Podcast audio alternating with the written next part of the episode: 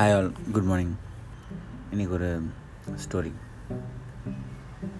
ஒரு இன்ஜினியர் இருக்கார். ஸோ அந்த இன்ஜினியர் பார்த்தீங்க அப்படின்னா வந்துட்டு அந்த அவருக்கு ஒரு ஆசை இருந்துச்சு. என்ன ஆசை அப்படின்னா விவசாயம் பண்ணணும் அப்படின்னு சொல்லிட்டு. ஆனால் அந்த ஊரில் எப்படி அப்படின்னா மூணு பார்ட்டாக இருக்கும் அந்த ஊர். ஒரு சைடு செழிப்பாகவும் ஒரு சைடு செழிப்பு இல்லாமையும் இருக்கும். அந்த வறண்ட பூமியில் பார்த்தீங்க அப்படின்னா எதுவுமே விளையாது. இவ்வளோ பெரிய இடம் வச்சுருக்கோம் ஆனால் நம்மளால் வந்து எதுவுமே விளை வைக்க முடியாதுன்னு ரொம்ப கஷ்டப்படுவார். அதுக்கான ரிசர்ச் வந்து எடுத்துக்கிட்டே இருந்தார்.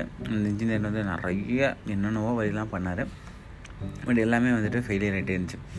சரி நம்ம என்ன பண்ணுவோம் அப்படின்னா ஒரு குழாய் மூலியமாக வந்து தண்ணி கொண்டு வருவோம்னு சொல்லிட்டு ஒரு குழாய் எடுத்து தண்ணி பாய்ச்சினார். அந்த தண்ணி வந்து தரையில் படுறதுக்கு முன்னாடியே எவாபரேட் ஆயிடுச்சு. சூரியன் வந்து அந்த வெயிலில் வந்துட்டு காணாமல் போயிடுச்சு. சரி நம்ம நைட்டில் தண்ணி பாய்ச்சுவோம். அப்போ கொஞ்சம் நேரம் இருக்கும்ல அப்படின்னு சொல்லிட்டு ட்ரை பண்ணுறாரு அது வேருக்கு போகிறவங்களாட்டியுமே இங்கே வந்து வெயிலில் வந்து காஞ்சி போச்சு. ஸோ இப்படி என்ன ஆகுது அப்படின்னா ஒவ்வொரு வாட்டியுமே ஆகுது. ஆனால் அவர் ரொம்ப கஷ்டமாக போகுது. என்னடா இப்படி இருக்கே? என்ன பண்ணுறதுன்னு தெரியலையே அப்படின்னு சொல்லிட்டு என்ன பண்ணுறாரு அந்த ஊரில் பார்த்தீங்கன்னா ஒரு ஒரு மரம் மட்டும் இருக்கும். பெரிய மரம். செம்ம பெரிய மரம். அத்தி மரம். ஸோ உடனே அந்த ஊரில் போய் கேட்குறாரு எப்படிங்க? இந்த ஊரில் எல்லாமே வறண்டு போய் கிடக்குது. இந்த அத்தி மரம் மட்டும் எப்படிங்க? நல்லா இருக்குது செழிப்பாக இருக்குது உடனே எல்லாம் சொல்கிறாங்க இது ஒரு மேஜிக் மரங்க. அது பாட்டுக்கு வளருது செம்மையாக வளருது செம்மையாக அத்தி பழங்கள்லாம் நிறையா கொடுக்குது. அதை வச்சு நிறைய பேர் வியாபாரம் பண்ணுறாங்க அப்படின்றாங்க.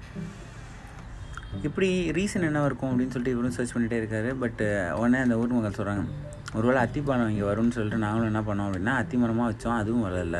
இந்த இடத்துல இந்த மரம் மட்டும் நல்லா வளர்ந்துச்சு அப்படின்றாங்க.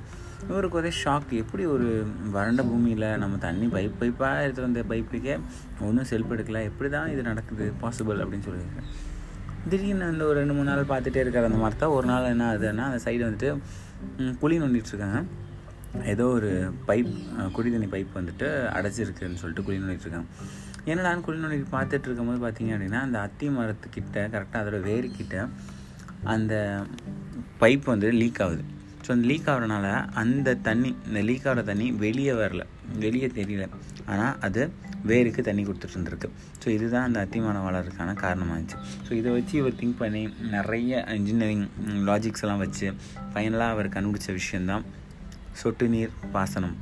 ஸோ எங்கேயாவது வறண்ட பூமியாக இருந்துச்சு அப்படின்னா எப்போவுமே அதுக்கு தண்ணி வந்துகிட்டே இருக்கும். நம்ம காலேஜஸ் ஸ்கூல்ஸ் எல்லாம் பார்த்துருந்தீங்க அப்படின்னா ஒரு பைப் மாதிரி இருந்துட்டு அந்த பைப்பில் வந்து ஹோல்ஸ்லாம் இருக்கும். நீங்கள் பார்த்துருக்கீங்க அதெல்லாம் நான் பார்த்துருக்கேன். ஸோ அந்த புரட்சி வந்து பார்த்திங்க அப்படின்னா நிறைய வறண்ட பூமியிலையும் விவசாயம் பண்ண முடியும் அப்படிங்கிறத வந்து கண்டுபிடிச்சார் இவர் தான் ஸோ அதே தான் நமக்கும் இந்த கதையிலேருந்து என்ன தெரிய வருது அப்படின்னு பார்த்தீங்க அப்படின்னா நம்ம ஒரு விஷயத்தை தேடிட்டுருப்போம். மற்றவங்களாம் சொல்லுவாங்க இது டைம் நீ வேஸ்ட் அப்படின்னு சொல்லுவாங்க. ஆனால் எவன் ஒருத்தன் தேடுறானோ அவன் தான் முன்னேறான் ஸோ அதுதான் லாஜிக் இது வரைக்கும் எல்லா இடத்துலையும் அதே தான் ஒன்று பிஸ்னஸை தேடுவான் இன்னொன்று பர்சனலில் தேடுவான். இன்னொருத்தன் அவனோட அசட்டுக்காக தேடுவான். ஒவ்வொருத்தன் ஒவ்வொரு விஷயத்தை தேடிட்டே இருப்பான். தேடணும்.